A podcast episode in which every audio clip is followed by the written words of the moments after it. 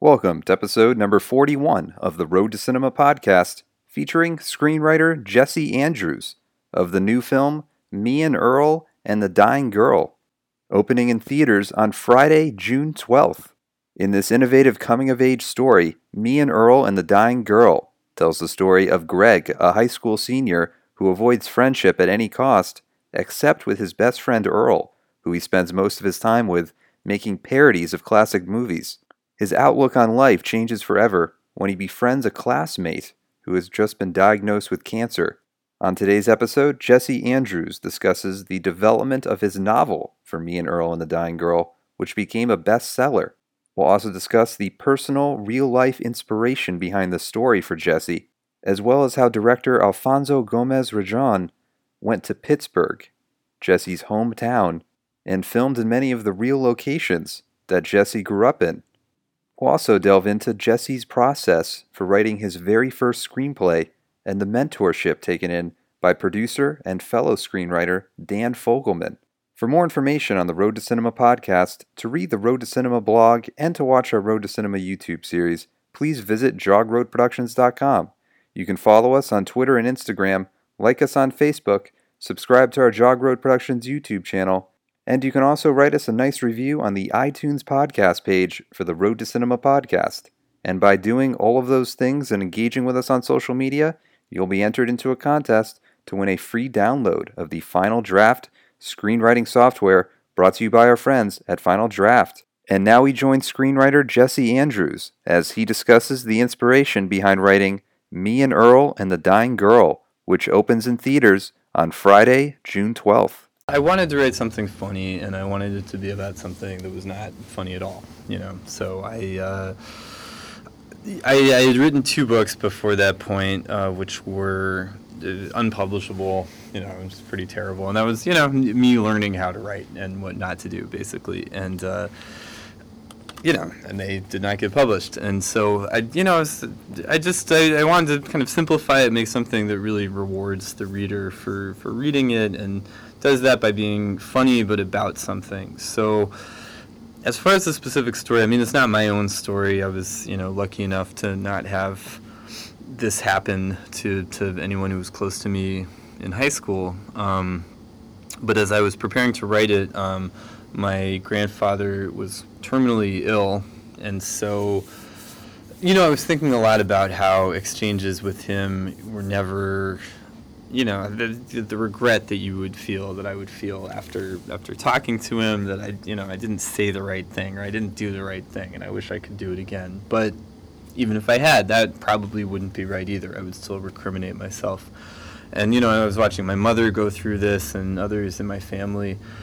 And uh, I I just knew you know if I can make something funny about that then that's worth that's worth making. Um, or I'm just a monster, you know. But one one or the other, and uh, you know, and I I had someone I knew in the industry suggesting that I write a book for for and about uh, teenagers, and yeah, that so worked. originally were you thinking of doing it out like focusing on death, but outside of teenagers in a way? No, it, it started with the teenage thing. Let's write something yeah. funny for teenagers about something hard, and then it became you know about death or, or the, the likelihood of death, you know, the, the beginnings of grief, and you know, and and that was a thing. That was a trope that I knew existed in uh, young adult fiction too, and often had, you know, a kind of moralistic uh, quality to it. You know, there's some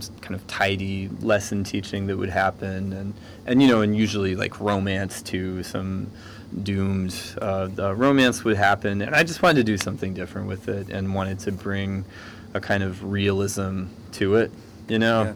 Yeah. Um, so that was that was the hope. Uh, for you, when you're working on a novel specifically, are you thinking of characters? Are you building out the story before you really sit down and write the first page? Um, I have a rough sketch of the story, but it's um, I, I usually write pages to figure out who these people are and figure out what they say and how they interact with each other, what they do. And Is their voice uh, a particular part of that as well? Yeah, that's a huge part of it. Although that changes too. It's it's often about getting it wrong so that you can eventually get it right, you know, and have them say some stuff and okay, that's completely wrong, but you know, I have to leave it in there until I know what the right thing is. And you know, my entire process is just about writing the bad version until the one bad version teaches you what the good version would be. Yeah. Yeah. Uh, transferring it into a film, was that ever in your mind when you were writing the novel? Did that ever cross your No, not at all. or even film in general when you were writing novels? Did you ever think about being a screenwriter or No, I, I never had any any desire to not desire. I never had any. It just never occurred to me that that was something that I could do, you know. Um, and that seemed like a much more institutionalized kind of of of way of writing, you know, that like you really can't be outside of the gates and trying to do that, you know. Um, you have to have like some people telling you how to do it, you know, you need to be aware of the conventions and and yeah, you need to have some connection to the people who hopefully will one day make this thing, you know. Whereas like writing a novel, you know, any idiot can do that and you just like sit down and type and then eventually that thing is the thing.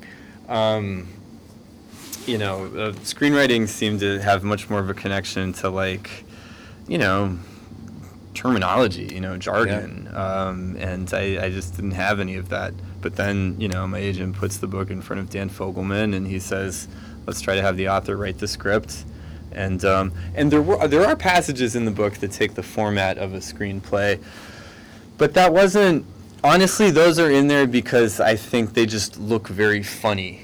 You know, there's just a lot of comedy and like the disconnect between the sort of the the kind of formality of you know that presentation and what's actually happening and being said because there's a lot of just Greg's dumb stream of consciousness stuff or these exchanges that are you know full of repetitions and pauses and hopefully you know some like kind of teenage naturalism um, that looks really like out of place and funny in that for format. you? Did anything change from the novel to writing the screenplay? Did you see the story in a different light or any of the characters uh, differently? Sure, sure, I did. Um, yeah, a lot changed. Um, and one, I, maybe the biggest conceptual change is that the book is in the first person, and the movie, a, a movie kind of can't be in the first person. Even if it's got voiceover, you're still outside of the main character, and you also see the other characters as they are rather than as this character sees them. You know, so in the book, I you get much more incomplete um, glimpses of the characters, the people in Greg's world, um, because he's the one narrating it, and he doesn't really learn to pay attention until the end. This, in, in some ways, this is the story of him learning to pay attention to other people. Um, Where he sees them more clearly as the story progresses in a way. yeah, sees them more fully. You know, realizes you know the the assumptions that he makes about them. Realizes the ways in which any person can surprise you. You know, any person has more to them than you'll ever understand.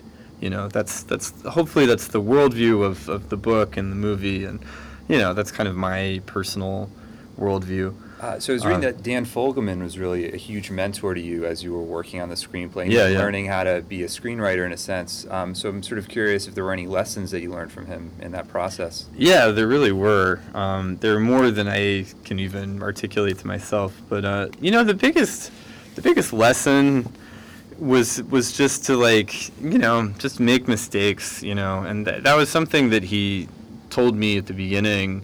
You know, that he didn't want me to over educate myself about the form before trying to write a script. He said, you know, buy some screenwriting books if you if you want to do that, that's fine and I support that. But if you don't want to do it, I really don't want you to feel obligated to do it. You know, and you might even mess yourself up a little bit. You know, you you need to make the mistakes that you're going to make and some of them will have to correct, but then some of them some of the quote unquote mistakes will be the reason this the script is distinctive and interesting, and we don't know until you make them. So, Yeah. you know, it was much, a lot about process. I mean, a lot of like, you know, the mechanics of screenwriting. I almost learned more from observation than from him teaching to me. You know, I would just read his scripts and see the seamless ways in which he would build to a reveal in this way where it's both inevitable but also totally surprising, you know? And that's just that's art as well as craft and that's something that he does so well.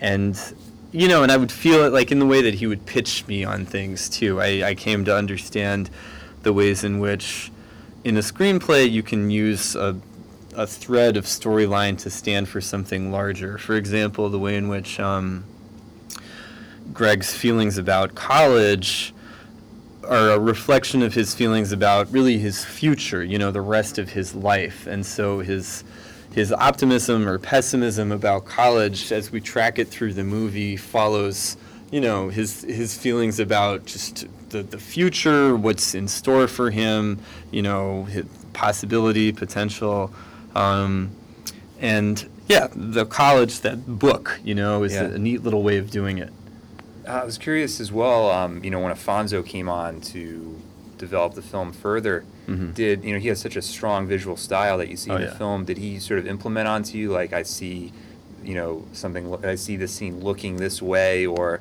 I see this music, or any kind of Yeah. visual cues that kind of inspired you more as you were writing. Well, we, we would talk about that kind of stuff, but I mean, basically, as far as like how the movie looks and how that is conveyed in the script, it's really kind of not. And what I really wanted to do instead with the script was just to convey the tone and give him as much freedom as possible to decide how he was going to enforce that tone or, you know, make it richer and more complex uh, by adding himself to it. Um, and yeah, as soon as he came on board, the process became as just entirely about giving him whatever he wants and whatever he can work with. And anything that he can use wonderful. If it's something that he's having trouble using it needs to be replaced with something better that, that suits him better. Yeah. because yeah i just knew like this is this is a guy who if you let him make the thing he wants to make you know Yeah. it's going to be Some screenwriters incredible. talk about being left out of the process when the director comes on, but did you feel Yeah. you were really a No. collaborator? Oh my like, God, This was yeah. really a team effort. It was a team effort, although I don't want to oversell, you know, my authorship of this movie. You know, he he directed the shit out of this movie. You know, so it's like I just tried to make the script a sort of living document. You know, that responded to his needs and the actors' needs and everything. Um, you know, and just be a part of this team. You know, such a cool team. Yeah. Like, yeah. Uh, for you, so you know, Yeah. Pittsburgh is where you're from. It's where the story takes place. When Mhm. Alfonso, when you knew that Alfonso wanted to shoot in Pittsburgh, was it a surprise to you that he was going to go to your house, he was going to go to your school, that he was really going to Yeah, view a- you into the movie in a sense, your past? Yeah, yeah. That was that was weird. And there, you know, there was not. He didn't intend to do that until until he saw my house, and then until he saw my school. Um, So he was out location scouting in Pittsburgh, yeah, he was looking location for the perfect place. Exactly. Yeah. And he just, you know, he stopped by my parents' house just to say hey to my parents. And also, my brother-in-law was a sort of uncredited location scout, kind of. So, you know, just he piled into the van with Alfonso and the producers and Jerry, the production designer, and um, you know, and guided them around too. He runs uh, Bike Pittsburgh, which is so he has a great sense of the city and how it looks and where stuff is. Um, and yeah, you know, he, he just the a whole bunch of them went over to my parents' place, and you know, and they walked in and they were like, "Oh, this house is kind of, you know, it's kind of distinctive. It's interesting." And uh, yeah, my dad was really against the whole idea. He hated that idea until it happened, and then he was completely on board with it. Oh, the the camera equipment and the trucks and all that stuff that wasn't. Uh, Yeah, he didn't. He didn't love that idea. But actually, the thing he hated the most was just he was like, I don't want to have to not live at my house for two weeks. You know, it's like I don't want to live at a hotel. It's like, well, I got that. Was it pretty much uh, set dressed from scratch? Like, did, were, was furniture moved out and everything? They used a lot of the stuff that's in there. Really? You know, so that bookcase behind the, you know, the shot of Greg and Earl that was one of the first shots to be used sort of for publicity. You know, those are mostly my parents' books. That's like a little bucket of toys that my sisters and I played with growing up. yeah. You know, yeah. Uh, you talked a little about how like Greg really isn't you in a sense, like the circumstances that happened around him, but the Mhm. feelings that Greg was going through when you know in high school was that you at all? Was, was any of that sort of friend making friends with different groups and not Yeah. really committing to one set? Sure, sure. Some of some of that was me. Although I I had closer friends than than Greg did. You know, um, I also went to a school that you know the, all the groups kind of bled into each other, and you know there there were kids really from all walks of life. You know, it was very like racially and sort of class wise diverse. Um, and uh, you know so so everyone is kind of like traveling among circles too um, but yeah in greg i wanted to write a character who, who kind of thinks that he's the only one who does that Yeah. you know that it's it's almost this like unconscious manifestation of like teenage ego you know teenage self-involvement you know you just can't see beyond what's what's outside of your own head Yeah, I'm a Um, huge fan of uh, Burden of Dreams, that documentary. Oh, yeah. film so much. Yeah, when yeah. was your first kind of initiation into that movie? into you- Herzog. Well, I started with Aguirre, Wrath of God, um, and that was uh, that was when I was pretty pretty young, maybe 11, 12, 13. And specifically, what that movie means to me, and you know, Werner Herzog and that that part of Herzog's work, Fitzcarraldo. you know, and- Fitzcarraldo, exactly, um, Cobra Verde. Uh, what what all those mean? I was introduced to them by my older sister, basically, who was just out of the blue one day. It's like, hey, Aguirre the Wrath of God, this movie's awesome. You need to see it. And I was like, oh, okay. And I, I, I was just delighted that she was like, you know, sharing something with me and not, you know, like denigrating.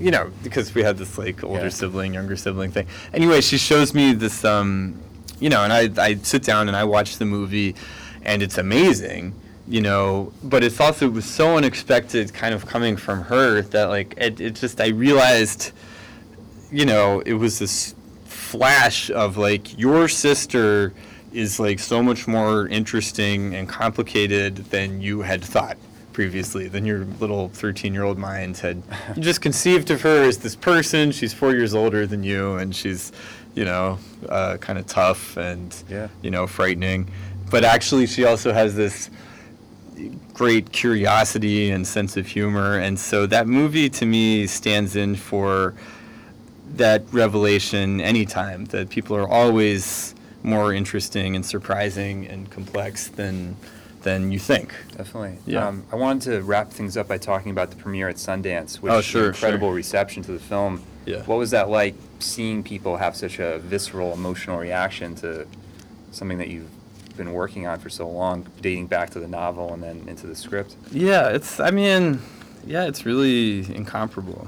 You know, um, it's it's exactly what you hope for. But you also, I came to a.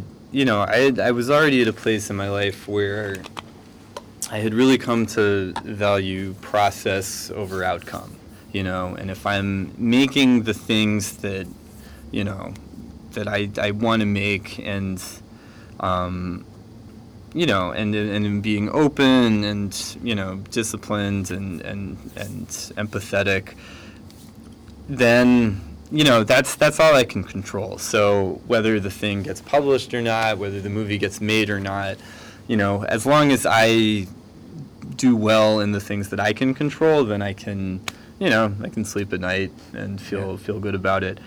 And so, you know, and that sustained me through a time when the outcomes were not like very good, you know, and the response was not very good. And then it becomes the philosophy that you have to still kind of cling to when when stuff is going really well. Um, that- and I'm sorry, that's a very abstract answer. oh no, but it makes sense because process, you know, sometimes is more important to focus on that as opposed to sort of Yeah, to me it's always for more- a good, you know, compliment or Exactly. which may or may not come. So you always have to. You can't, yeah, you can't write for compliments. You can't write for praise. You just have to write honestly and thoughtfully and, and just put as much of yourself as you can into it. Um, so, but then when like you you do, it seems succeed in making this thing that you that you wanted to make and like actually connect to people and reach people. I mean, my God, you know, it's just it's like such a gift. You know, you you just feel such gratitude for having gotten the chance to do it. Um, and uh, you know, it's I, I, I just felt v- like very lucky and kind of made stupid by all of it. And I was just like wandering around, like seeing other movies too, and the idea that like I get to share company with these other filmmakers, you know, the other inhabitants of this world. Um, it just felt really, really, yeah, and I mean, I was also just waiting for the other shoe to drop, like some karmic, you know, thing to happen to right the balance. Uh, so, so yeah, yeah, mostly like guilt and shame, I would Yeah. say, is what I felt. Well, I love the film, and I really appreciate you uh, Thank taking you, the man. time today. Jeff, thanks, Thanks, so much. Thank you.